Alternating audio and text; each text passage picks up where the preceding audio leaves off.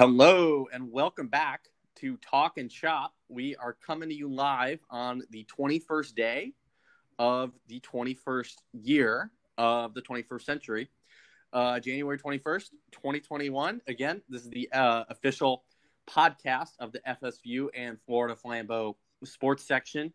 Um, I am the host, Logan Grutchfield, and today I am joined by FSU sports writer uh, Ben Meyerson. Ben, how are you doing tonight? I'm doing great. Uh, I'm I'm just you know waiting for our waiting for the Noles to to play Saturday against Clemson. It's going to be a really interesting matchup. Uh, but I'm doing good, Logan. I'm great. You mentioned uh, that thing about the the 21st though. That's really interesting. I did not uh, did not realize that. Yeah, I saw I saw it plastered all over Twitter today. So it was it was really sticking in my brain. Um, ben, I'm glad you're doing good. I know for some FSU fans, obviously it's been a pretty good week um, for men's basketball. There was a big, big victory over Louisville um, on Monday night. And then since we last talked, um, Florida State also beat North Carolina on Sunday night or Saturday afternoon, excuse me. Um, and uh, some recent polls, most notably the last coaches poll, um, has had FSU back in the top 25, but they didn't crack the um, most recent AP poll. Um, ben, uh, for our listeners who might not know, Ben has been covering a lot of basketball here, um, especially at the Tuck. So, Ben, I'd, I'd love to hear, you, you know, what what do you think's kind of contributed to that that recent rise after a, a, kind of a rough winter break? You know, what do you think fans can look forward to? Well, I think what fans should be looking at, especially like you, and I'm glad you mentioned that after that break, because ever since FSU's return to play, um, since the in between the Clemson game and the NC State game, I believe, um, you know, ever since that return back, they've just been incredibly efficient offensively. Uh, I mean, to to a level that some of Leonard Hamilton's teams have never really seen. Just just in these last three games that they've played, they've shot 50 plus percent from three.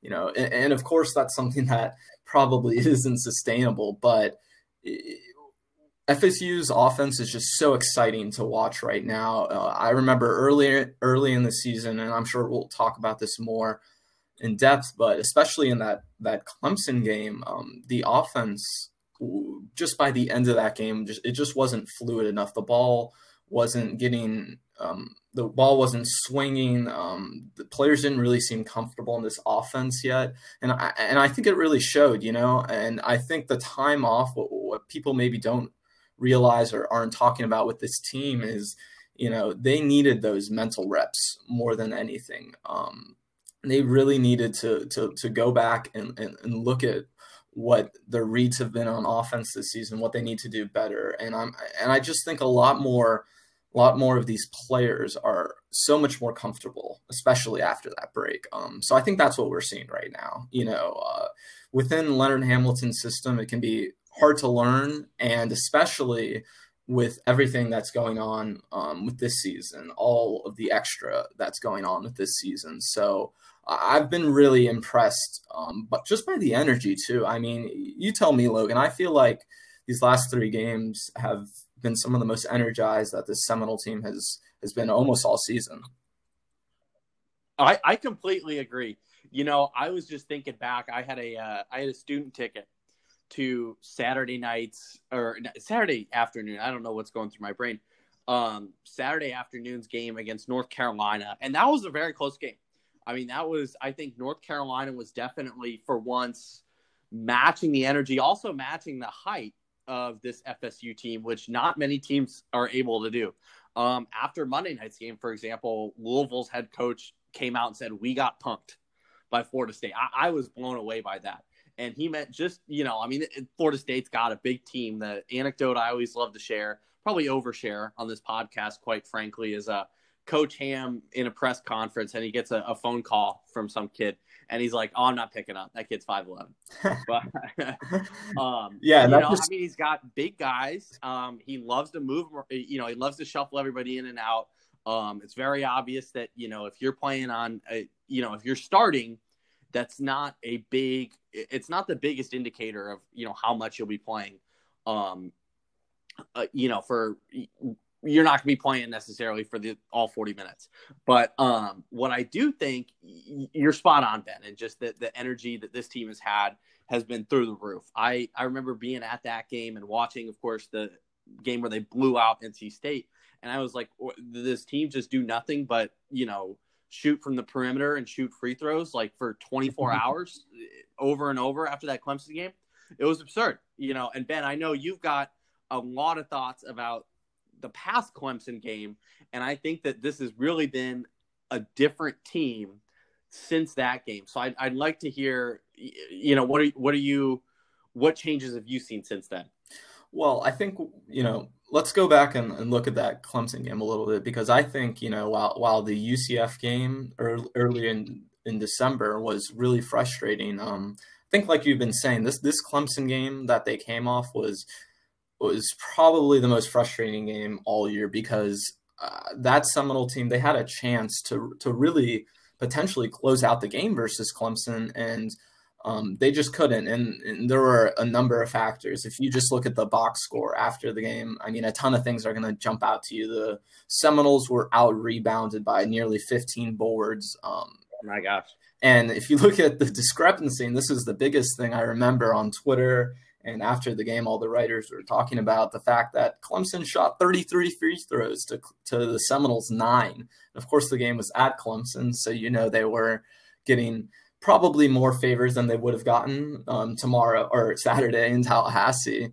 Yeah. Um, you know, so, uh, but that was, but like you said, uh, th- this they were so frustrated after that Clemson game because, I, and I think you know what the difference has been ever since they've returned is they're much more comfortable with leads. If you watch this team, not only have they been getting up in these last three games, but they get up and then they sustain those leads. The, the, it, mm-hmm. I th- the like you said that UNC game was somewhat close, but those other two games are nearly blowouts. I mean, you know, yeah. if you look at the box score of some of it, it might be a little deceiving, but uh, I, I forget. I think it was the Louisville game. They were up huge in the first half, and oh, it was especially that NC State game. They were up big in the first half. So uh, I, you know, I think this Clemson game that they have coming up, it's going to be a huge test for the Seminoles offense. I mean, I think the the most recently updated uh, um, uh, advanced statistics say that FSU is the 12th uh, ranked offense in the country based on off efficiency, and um, and Clemson's defense is really, really, really good. I mean, they they did so much against this team last time. So, you know, that that's the matchup I'll be looking at. I, I really want to see if this team, especially in the second half, especially later in the game, can really put um, their their foot on the gas pedal. I, I think, you know, if if this team is is able to learn how to do that at a very high level and they understand and they make really key plays and key moments, um, that's what's going to help this Seminole team. Uh, I think if you watch throughout the game, you see these little defensive plays all the time that the team will make tip passes, um, blocks, uh, and anything, whether it's closing out passing lanes. There's all these really impressive plays, and I think what they need to do is is really focus in on having those in, in key moments. So, like I've been saying, at the end of the game, they can really just just put teams out. Um, if they can do that, I think the Seminole team is, pretty unstoppable because, like like we've seen, Logan, um, recently they just get out to really hot starts. I mean, the, the this team is shooting lights out right now. Yeah, I I totally agree, and I think you make a great point just with the um, you know, when you talk about little kind of defensive plays like that, you know, kind of stealing the ball in transition and then, you know, dunking it, you know, late in a game. You know, those really, I think, are big momentum swings for any team. You know, for, you know, kind of a big, you know, to get a real, you know, just a steal or whatever it may be, that definitely kind of lifts everybody's spirits, especially if it's been, you know, kind of a rough run or, you know, and it really just kind of gets everyone's uh, blood pumping again. And I have definitely I feel like I've noticed a lot more of those kinds of things, like you just mentioned, in the last few games than I can remember. Um, you know, before uh, before 2021 began, and a- as you said, this team I don't know how comfortable they had been. You know, to give you a, a, a not a counterpoint necessarily, but a, good perspective. Um, yeah, I had Thomas Martinez on uh, last week, our editor, um, and he said that you know he would always almost feel more comfortable watching the Noles play when they were behind like late, you know, let's say it's like they're down by like, you know, five points with four minutes right, left. He's like, right. oh, you know, they got this, they, they got this locked down. And I think for teams that Coach Ham ha- had uh, led in the past, that was a real, that, I mean, that was a huge thing. And not to say that that's not, you know, that this team isn't able to come back, but I think that the kind of the offensive offensive efficiency that we've been seeing, and then kind of the big, you know, um, I don't want to say flashy, but kind of the you know momentum shift moments on defense. I, I think those are, you know, I think that in in some ways this team kind of finding their own identity separate from you know I, I think in the fall you know, it was definitely like what's this team going to be like without Patrick Williams? Right. What's this team going to be like without Devin Vassell? what's this team going to be like without i mean i mean you name it you know and to some degree that happens to every team every year but i think that kind of process was just a little bit more protracted this year than it might have been and i and maybe it's just because the you know talent level had finally hit that point last year obviously last year with the you know premature end of the season it's always going to be what could it have been in 2020 you know that's going to dog that team. I mean, it, it, probably still dogs some of these players, but I think now, and that was what I've been thrilled to see recently. But I, would like to, you know, do you think it's just a new element to their game, or am I am I just kind of adding my own analysis onto that? You know, because I, I definitely feel like there's it's it's almost a identity thing or something that can be an identity thing. But I, I I'd love to know if you think I'm wrong. Well, I think you actually, you know, I, I hate to agree with you and just have a podcast where we're all agreeing with each other, but I think you hit the nail on the head. This team, they just did not have an identity in December. Um, and at times, you would see flashes, you would see the little defensive plays like we were talking about. Um, but especially offensively, I think if you go back and watch these first few games of the season, the offense just isn't fluid enough. Um, and, and, what I mean by that is, is you know, if you would go back and watch the Clemson game, I think it's one of the best examples, especially in that second half. Um, they would just really slow down and, and not not be able to even swing the ball efficiently. You know, they they they wouldn't be able to move the ball, and it got really frustrating to watch by the end of that game because it was just it was just the same it was this team you know trying the same strategy over and over and over and it not working over and over and over. Um, i think the difference has been like you were saying it's it, it's the time they've had. Now and I, and I mentioned it before but you know and it really has to be i think overstated because the mental reps that these players had for for two weeks while they weren't playing any basketball especially for a leonard hamilton coach team I'm sure helped them almost more than anything else this season because after they were able to actually get playing and, and have time on the court, that now they're able to really implement um, all these Coach Ham um, principles that we know and love, and and really become a much more efficient team because of that. I, I, you know, this team, I, they they almost have too many good players. Um, yeah, no, absolutely. You know, I mean same thing last year. You know, it was like I mean, halftime Patrick Williams wasn't even starting. Devin Vassell wasn't right. starting. You know, it's it's it, it's it's a great problem to have. But go ahead. Oh yeah, no, and I was just gonna say, just just off that, you know, I, I people should not be freaking out when they see Scotty Barnes coming off the bench. It does not mean anything at all. And you know, right before this, Logan, and I, you were talking about this that I think what we're really interested in is, is late in games, late in conference play, and, especially in tournament play. What are our teams, you know, last five going to look like? So when we really get down to crunch time, what is that starting? Not that starting, but that lineup going to be? Um, you know, we know Ham loves to to utilize his bench and utilize energy and really just to wear teams down with that.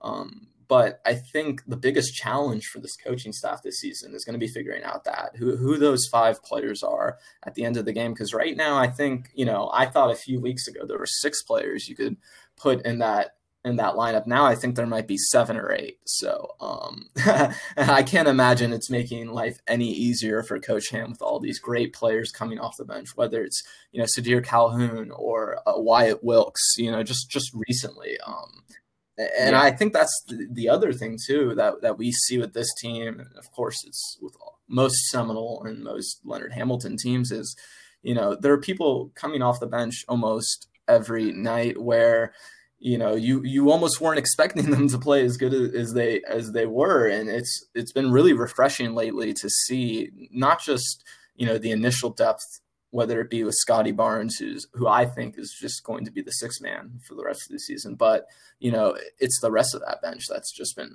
really impressive to me and uh, you, you know if we go back and, and look at this at the Louisville game even it, it you know we played fantastic but it, it, almost seems like everybody forgot that Anthony Polite didn't even play. Um. yeah, that's that's what I was going to ask you, Ben. Um, is so Wyatt Wilkes usually not starting. I mean, usually comes in one of the very productive um, bench players that you mentioned. Um, uh, as we know from from what we know, Anthony Polite was battling not only a uh, it was like a non COVID 19 related illness, fortunately. Um, and then Coach Ham also indicated that he, it, after the Louisville game, that he had like a shoulder injury that was bothering him. And then um, obviously Scotty Barnes had uh, was dealing with the like uh, turned his ankle, I think, against uh, North Carolina State.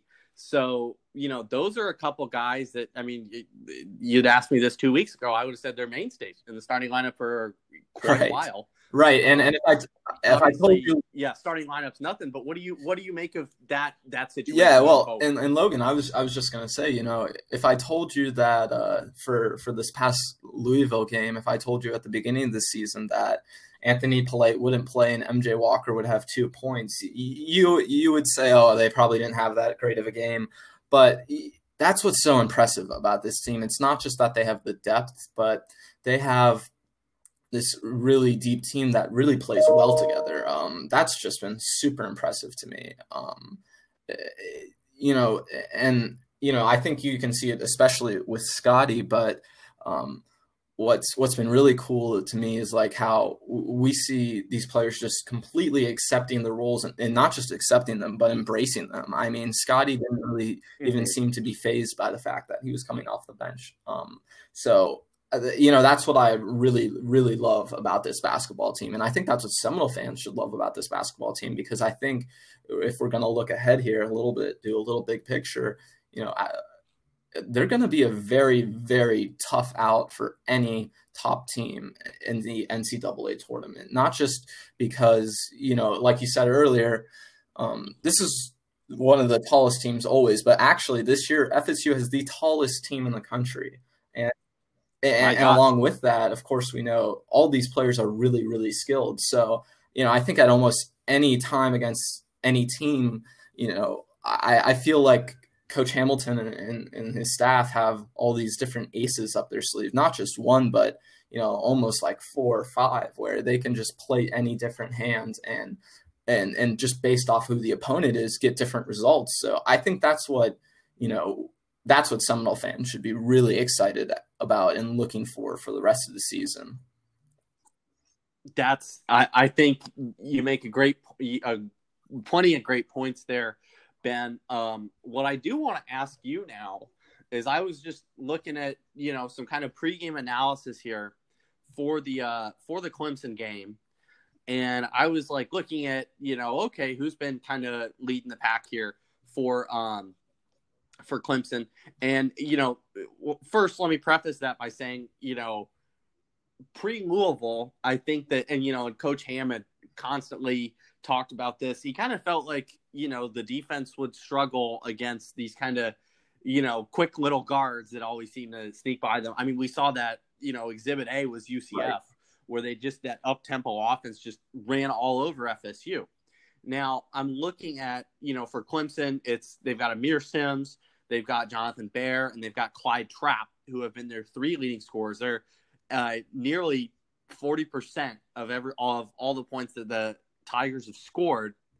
But you know, I mean, of those three, only Clyde Trapp is a is a point guard. Um, Aamir Simms and Jonathan Baehre are forwards. So I mean, just can you help me square that circle? You know, I mean, because Florida State obviously lost to them.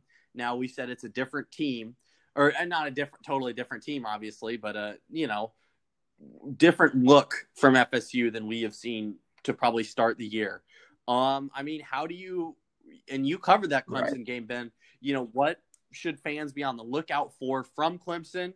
And I mean, do you think FSU would be able to hold them off this time? I mean, like you said, 33 free, free throws for Clemson. I mean, it doesn't doesn't matter who you are. You're going to have a hard time, you know, fending that right, off. Right, and I think you, you know if you if you go back and, and look at that game, of course we struggled like you said and you made a great point about those quick guards but also and if you really if you listen to what um, coach hamilton's been saying lately i think you know they really struggled in, in, in their interior defense for that game and and i believe it was Aamir Simms who who really just you know he didn't score a lot of points but what he did was he got the tigers so many more possessions and he gave them so many more okay. opportunities throughout that game um, just just to really um, you know, those second chance baskets, those offensive rebounds. Um, he was doing a lot of the dirty work for that team, and and, and you know that's that's a trend uh, I'm going to be really interested in for for this game, Logan. I think that's going to be the most interesting thing is that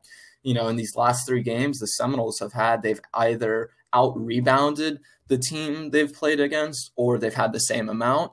Um, but they really, really struggled uh, against Clemson rebounding. It was almost their worst game. So I think, you know, that's that's the matchup. That's the key matchup on, on defense. I think for the Seminole Seminoles are it's going to be that that interior defense.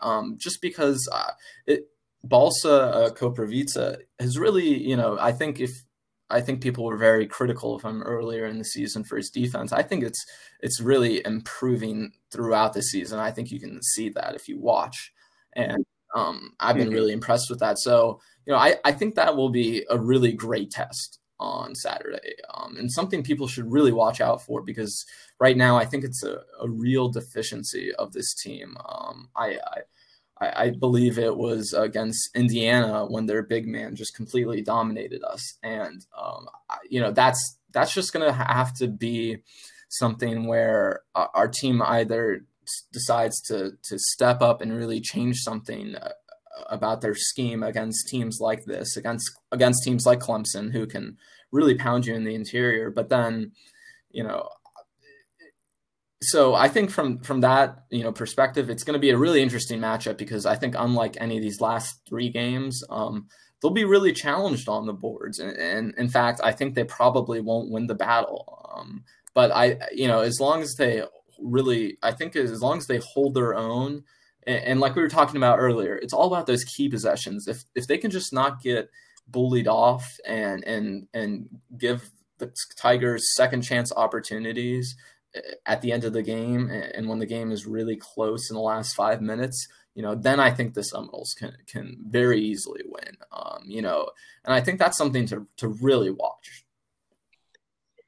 That's I think yeah, I completely agree. If they can kind of keep the pedal to the metal going um, late in the game, um, and not you know kind of let the Tigers claw their way back in, that's just that's critical. Um, one of the last major questions I've got for you, Ben, um, looking at just the kind of defensive output of of this team. Um, I know obviously it was not where um, Coach Ham wanted it to be um, going into. I mean, Louisville, I think, was definitely a better effort, but it was also just a, an incredibly a, a, a great a smooth performance offensively for FSU. Um, I mean, do you think that, and I think defense was definitely a big hallmark of, like we talked about, you know, pre 2021 FSU teams, um, or pre this season, I should say.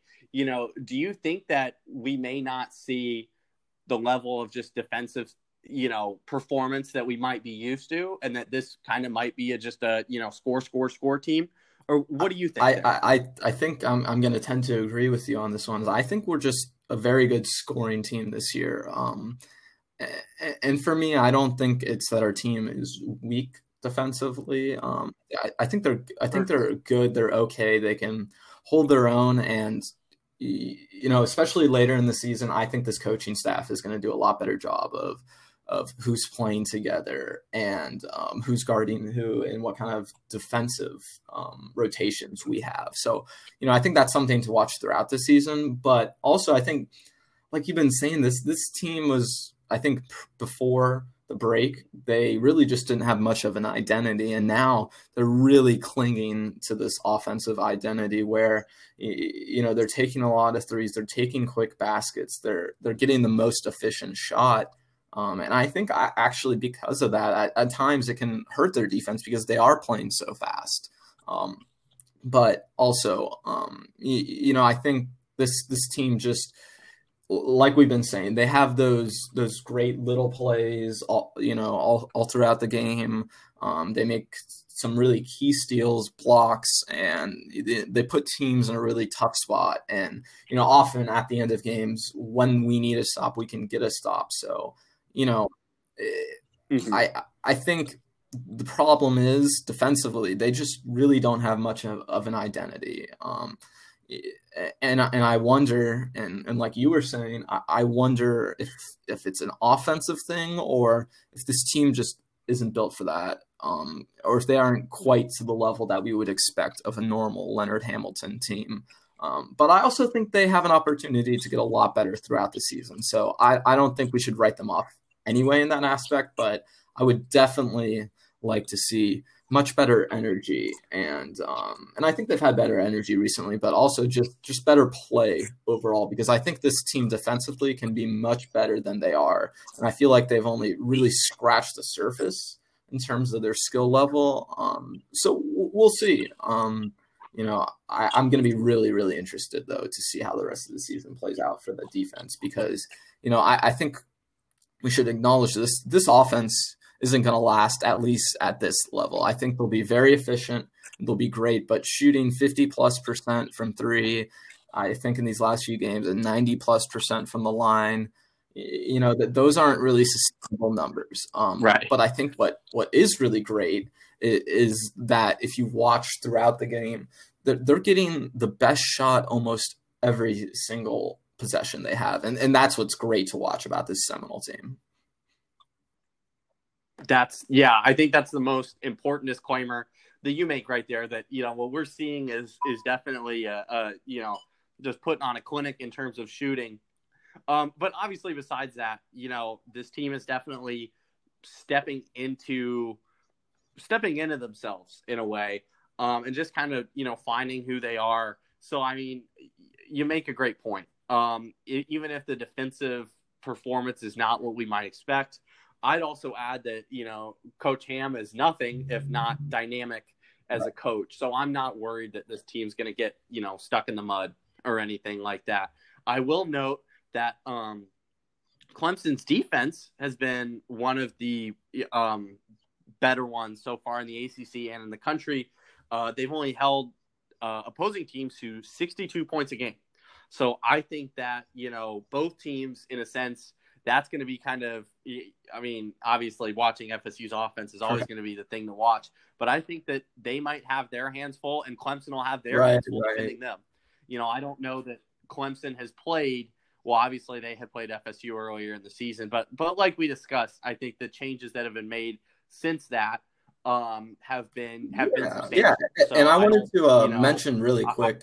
You know, I think one thing we have to, um, you know, and the, the, way we've been talking about this is that uh, you know like i was saying earlier that clemson game was really frustrating earlier in this early in the season if, if you if you watch especially at the, the ends of yeah. that game but you know fsu is coming off three straight wins and, and clemson is actually coming off two straight losses so I, I think that's going to be really interesting in terms of you know an energy perspective because I think this is the, the this will be one of the first times this this season where you know this team will be very very confident and they'll be playing a, a and they'll be playing a team that they know is going to be a, a real challenge. Um, so I, I, think it'll be interesting from that aspect because you know will we see this this FSU team rise to the occasion or will we see Clemson rise to the occasion? I, that's going to be really interesting to me because um, you know you you're looking at two teams that are at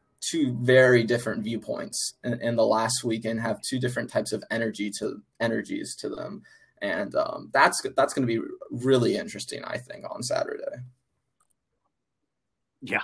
I think that this game definitely gives um, is definitely going to be one to watch for fsu fans of, of all stripes. Um, uh, i think ben any final thoughts from you on that game or just what we can expect for um, for men's ball before I do want to turn to women's a little bit. I know that they're playing as we speak. So, you know, we may have to push that uh, Clemson analysis for the women's team back to next week.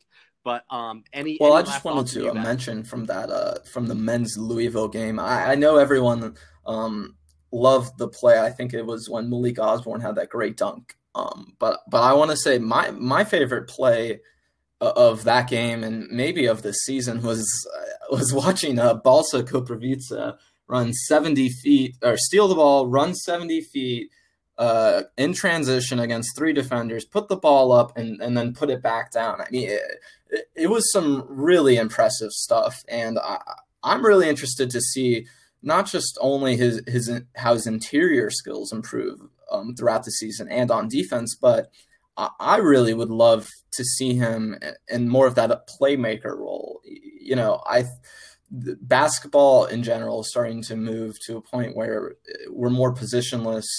Um, you know, there aren't the traditional five man lineups that you would normally see. And, and I think with Balsa, what he can do for our offense in terms of keeping things moving, um, not letting the offense really sputter and slow down, I, th- I think he can really be key in that aspect. And I think you know, people should really watch for that throughout the rest of the season. Um, he he really impressed me in these last few games as, as a playmaker and um, just just overall offensively, he looks so much more comfortable. Um, and of course, that's a lot of the players on this team. But I thought, you know, he in particular stuck out to me in that aspect. Yeah, no, it's definitely he. He definitely ran. I thought very very well for a big man. That was a that was definitely anything is possible if he can if he can run that length to the court and put that ball up and down. So I do want to go, um, you know, for a bit here into just talking about um, uh, the women's team. Um, I obviously I'm biased. Uh, my last piece was about uh, Bianca Jackson, who I'll I'll talk about here. I think she's done um, a lot in only six games. You know, her impact on the team um, it takes a, a, a little bit of behind the scenes understanding. So I was lucky to chat with her last week and then get to hear from her. But um, besides that, uh, obviously this Louisville game was uh, not what FSU fans were hoping for, especially after the women's team had had, I mean, game after game after game canceled, had to play, you know, had to wait over three weeks to play. And then in women's basketball, we're now seeing a Virginia, and Duke have canceled their seasons as well, um, which is uh, obviously not what any women's basketball fan would want to see. But um, a- again, against Louisville, I think it was just a really, really frustrating result. Um, 84 to 56 was the final score. Um, obviously, Louisville being in the winning margin there. And what I was most struck by in that game was that it wasn't a particularly bad shooting game for FSU. I wouldn't even go so far as to call it a, a horrible defensive game or anything like that. I think that um, FSU just well, first of all, they only had eight players available. Yeah, I, I, was going to mention that, Logan. I think that's that's the disclaimer we have to yeah. give. Is of course, like you were saying, this this team uh-huh. is coming off three weeks where they didn't play at all but you know they only had they only had eight players to suit up uh, against Louisville, and I, I, think you could see by the end of the game it was really wearing this team out. They weren't able to get that normal bench energy that they that they would get, um, and I think they really really struggled because of it. Um, and, and and like you said, we've seen plenty, we've seen two, I believe you said, uh, ACC teams already cancel their season, and um, I you know. I, I really would will be interested to see what happens with our program over the next few weeks because of course we want them to continue, but um, I, I also think at the same time I was reading that that they're the uh, they're the team with the lowest amount of games played that is yet to cancel their season. So um, I, will yeah. be really interested to see over these next few weeks how the program reacts to that. Um, and you know, I, for me, I, I, feel really, really bad for for Coach Brooke Wyckoff um, in her first interim season. You know, uh, she she's get she had she's getting her chance, of course, to to show her head coaching chops.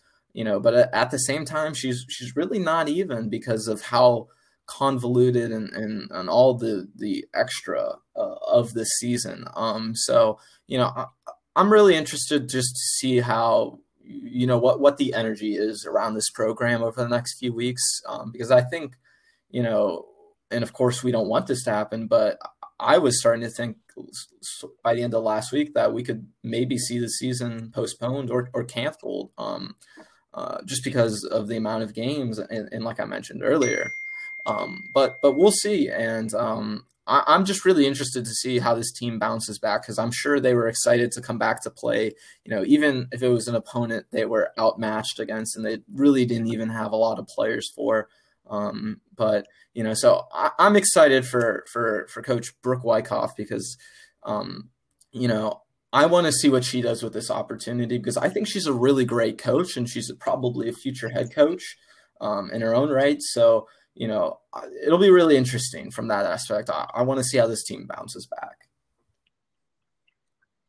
I, I certainly agree, and I think yeah, talking about just the um, you, you know, the major ro- roster deficit that FSU was facing. I mean, they're quite clearly just you know behind the eight ball. Louisville's the number two team in the country, likely going to be number one. Stanford lost to uh, Colorado, so um, that's looking like I mean to just get faced up like that against when you have eight players and and one of whom Isa Nicoletti has been recovering or is easing right. back into action this season.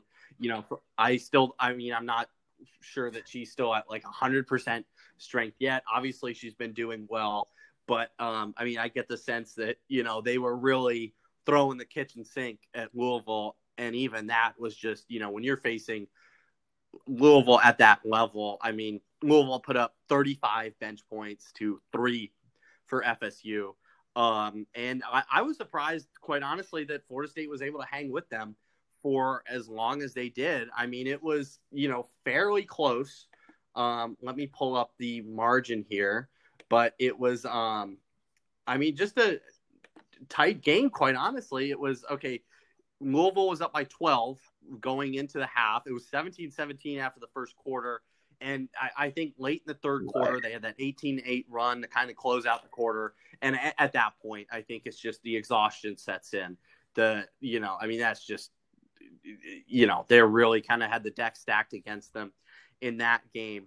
Um, now, one thing I, I know we spent a great deal of time talking about this was um, it, maybe not this week as much, you know, now with men's getting back in the swing of things. But last week I spent a great deal of time talking about, you know, how um, we were pondering how the men's team might respond to a, a really just kind of a longer break in, you know, you know, without having played, and they obviously came out quite well. Um, uh, that wasn't the case. Obviously, I'd add that there was a lot more uncertainty involved with the women's team. But um, I mean, just two very different first games back there. I mean, is there any substance, do you think, to that kind of conversation that we've had? Or again, we don't know what the pre- preparations are like. Obviously, Florida State is coming back, you know, facing COVID issues of their own. So, um, I mean, you know, but do you think those circumstances that are all are, are well, you know, I, I think those circumstances are, are, pretty fair to compare. I think if you look, the two teams, I believe, missed about the same amount of time um, that they were a, away for, mm-hmm. from the court, you know, but I, I think also in the same right, like you were saying, this women's team has faced so much more uncertainty. Um, uh, w- w- with the men's team, um, you know, I, I don't know how much they knew about everything beforehand, but they seem to be pretty on top of what games they were playing and what games they weren't. I remember his his first uh, press conference back. Um, Coach Hamilton told reporters that he was very very confident that the team would be playing. So I you know I think um, you know I think like you're saying like we were saying earlier uh, they were playing one of the hardest teams in the country against Louisville, the women's team. Um, they they only had eight players, and, and I do want want to mention, like you were saying, Isabella Nicoletti. Um, she she's coming off two major knee injuries. I mean, back to back years. So, um, overall, yeah. I think they were in just a really really bad position. And quite frankly, you know, I, I they were due to play number three NC State tonight, and instead they're playing Clemson currently. But you know, they may have dodged a bullet in my opinion because I think you know having to play the two of the top three teams in your first two games back in a COVID protocol season that would just completely destroy the energy and um, the confidence of a team, quite frankly. So um, I you know I'm really like like you said I I think um, it's pretty comparable. Um, but but with that women's game, with their first game, um, I just think they were in a really really bad position. Uh, I think that's what that game game came that's down to. True. So yeah. we'll see how they respond in, in these next few games, and um, I really hope we see them respond well because I think they'll have um, a few opportunities to do so. And um, you know, like I said though, I, I feel I do feel really really bad for for Coach Brooke Wyckoff with this being her first season as a well, she is interim head coach, but she's acting head coach, and um, you, eh, you know that you don't get years back on on your coaching resume. So um, I, I feel for her a lot, but also I think you know it, it seems like they're, they're back playing tonight, like we said, and um, hopefully they can play the rest of the season out as much as possible. And um, we'll see. I'm, I'm I'm really interested because I think you know they have a bit of a clean slate to work Certainly. From, really. I mean, they've only played six games. I, I, believe Clemson they're playing tonight has played twelve. So. Um... Mm-hmm. Yeah, and um, so I'm just looking right now. The second, the first half has just finished up here, um, and Florida State is leading 37 to 33. Um, looking like another solid night here from Bianca Jackson and Sammy Puisis. So I think really is kind of found a new element to her game after last season, her freshman season. Morgan Jones, um, they're leading the team in scoring so far. Um, so that'll th- this will be obviously next week. I'll have a great deal to talk about with this. Um, but yeah, I would say my take on the the season uh, conversation, Ben, is that I think it's a real testament to. I would and I I would argue that this kind of sentiment would be close to universal unless it's a major major public health emergency. Um which again it is. I don't want to sound like i'm being dismissive but i mean i think for fsu being able to play with eight players against a clemson team that was a brutal loss um and clemson playing at full strength I, I think that's just a testament to how the desire to get this season done you know, or to get it played through as much as they can. Especially, I think maybe having seen what went on with the NFL and college football, I think for virtually all of these athletes, they want to get a season in, even if it's you know at at significant risk to them. You know, this is what they've worked their whole lives for.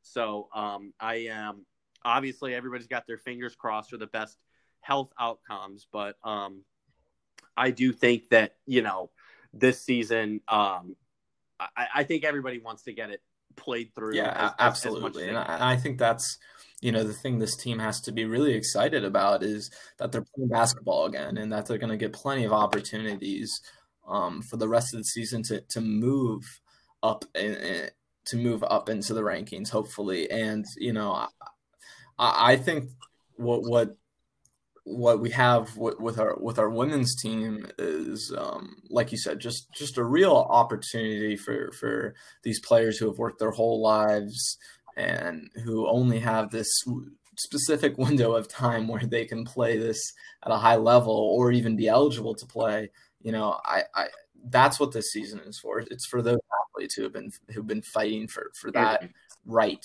to to be able to play and, and that privilege. And you know, I'm I'm really happy for the players in that aspect because you know they're able to come back and you know I, I hope well, well like like you said we're ahead in that Clemson game.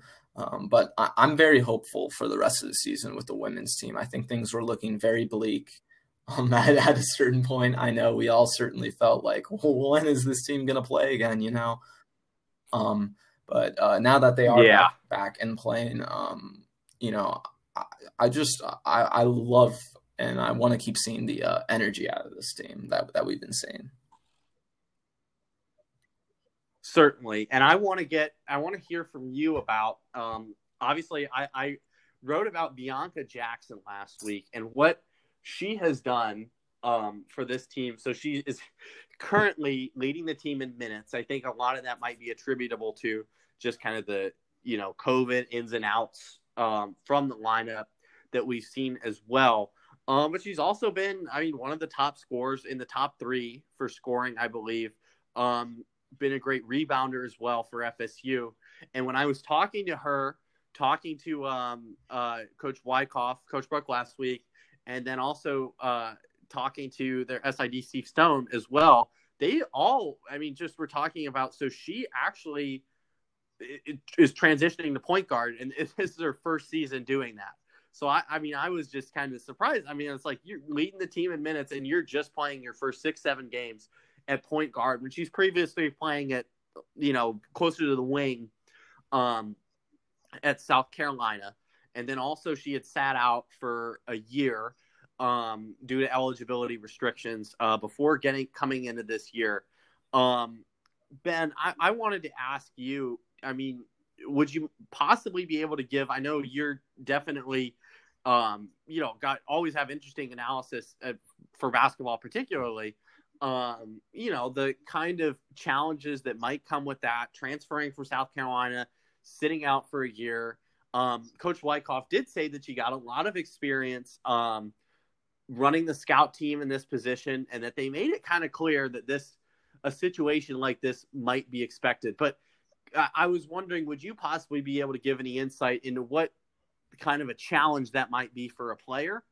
Um, and I, I mean, any well, and, and I think you really um, that you might hit the nail on, on, the head there, or, or hit the, hit the, you uh, you, you kind of put that point really great is that it's such a hard transition and um, you, you, know moving from from wing to point guard and having to have that control of the offense and have all the decision making go through you um, and, and, I think that's especially impressive yeah. and, and and I know we're all living it so we don't think about it but you just mentioned all the obstacles she had to overcome but you know, within all of that, they pretty much haven't really been able to practice this year. They really aren't able to to get the the time that they usually would be able to get, um, you know, in a normal season. So, you know, that's what's been I think what stood out to me the most is that you know not only is she is she making this transition and, and is doing it really well, you know, which I think I think a lot of if you look at our history, um, a lot of transfers are are able to kind of establish themselves on this women's team. Um, but you know, just with all the other challenges um, that the season faces, that that's been incredibly impressive to me because you know usually especially moving to such a cerebral um, position where you're making so many more decisions, you know, not having that time that you would usually have, I'm sure makes it so much more harder um, um for her. And you know, I've I've been really really impressed with the transition, like you've been saying. I think you made some great points there. Absolutely, and she was just you know having watched this team, hers was definitely a, a, a story that I wanted to to point out.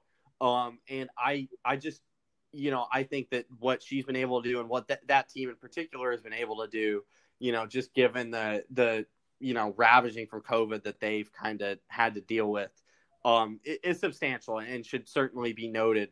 Um, that being said, I don't want to get too ahead of myself in this in an analysis of this team. You know, when when they're currently playing, and you know, we, we kind of can fully evaluate what they're doing. So, um, Ben, I, I want to ask you any final thoughts. um, we've been yabbering on for a while here. So, um, any final thoughts from you on on you know men's basketball, women's basketball? Um, anything? Um, I, I, don't think I have anything much more for you, but I think I just did want to um, mention uh, one thing is that, and I, I think you know, I, I think with this Florida State team this season, we can almost break the season up into two parts, and I, I think that's what's going to be really interesting. Is you, you're going to have to look at this team ever since they've returned is almost a completely different team. At least offensively, they are.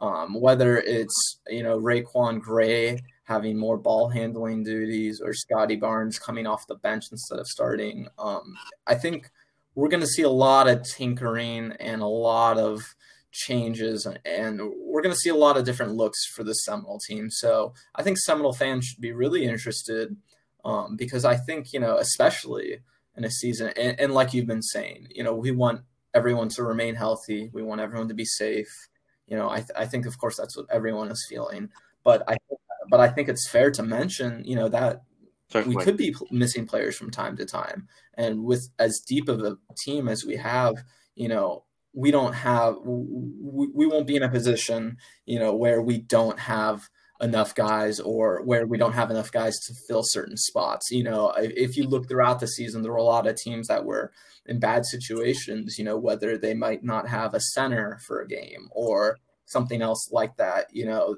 that it would really hurt teams. Um, and I think what, what Florida State fans ha- have to look forward to is, is, the fact that, you know, this team is so deep. And, like we were saying earlier, or I think we were agreeing on this earlier, that there's almost too many good players on this team. So you know, that's what I, am I'm, I'm really interested in for the rest of the season yeah. for this men's basketball team is is um, do they you know I, of course Hamilton isn't going to whittle down the amount of players he plays, but you know who, who are going to be those key mainstays? Um, and I, I think you know we've been seeing. Uh, a little bit of spark, especially from guys like Wyatt Wilkes. I, I think he's going to be playing a lot more throughout the season, but you know, I, am sure there are plenty of other players who, who um, just haven't been put in the right position yet this season to really showcase their uh, their talents. So, you know, that's what I'm really interested in. I think with all the different matchups that we could face, and with all the the different um, problems that we'll face defensively, um, you, you, know, all with all the different lineups we can throw at people. Um, you know, I, I want to see how how the coaching staff works through that because I think that's one of the biggest challenges of this season um, is really, really, really whittling that down and um, you know figuring out you know who you want for certain types of situations. Um, you know, that's what this team is really going to be looking at, especially before the tournament. Absolutely, I, I think you make a great point there, and I'd say uh, a comparable situation might be, you know, for the women's team, you know, kind of pre and post, you know, big COVID withdrawal that they've had. And I think also, you know, we haven't seen as much, but I think there's, you know, a lot to say for obviously Bianca Jackson stepping into the role that uh, Nicki Ekhomu played last year um, as the point guard, really kind of, you know, leading this team. And then I think um, we've seen kind of a similar situation with Sammy Puisis stepping into, I, I, I'd almost want to say what uh, Naj Woolfolk or, or Kiah Gillespie did in the past, a really kind of high scoring forward. So um, I, I, think there's a lot, and it's kind of important to understand the pieces that moved in and out in the past few years, and then how players respond to that. So um, on that note, I, I, think we've talked about quite a bit with these two teams um, tonight. So again, Ben, thank you so much. I want to thank you for coming on. Yeah, tonight. you have a good one too, Logan. Um, and I hope you have a good one. All righty. And you can find Ben and I's work in FSU and Florida Flambeau on the white dispensers on campus beginning on Mondays, or you can always find it online. This has been another episode of Talk and Chop. Thanks so much for tuning in and get ready for an ep- another episode next week.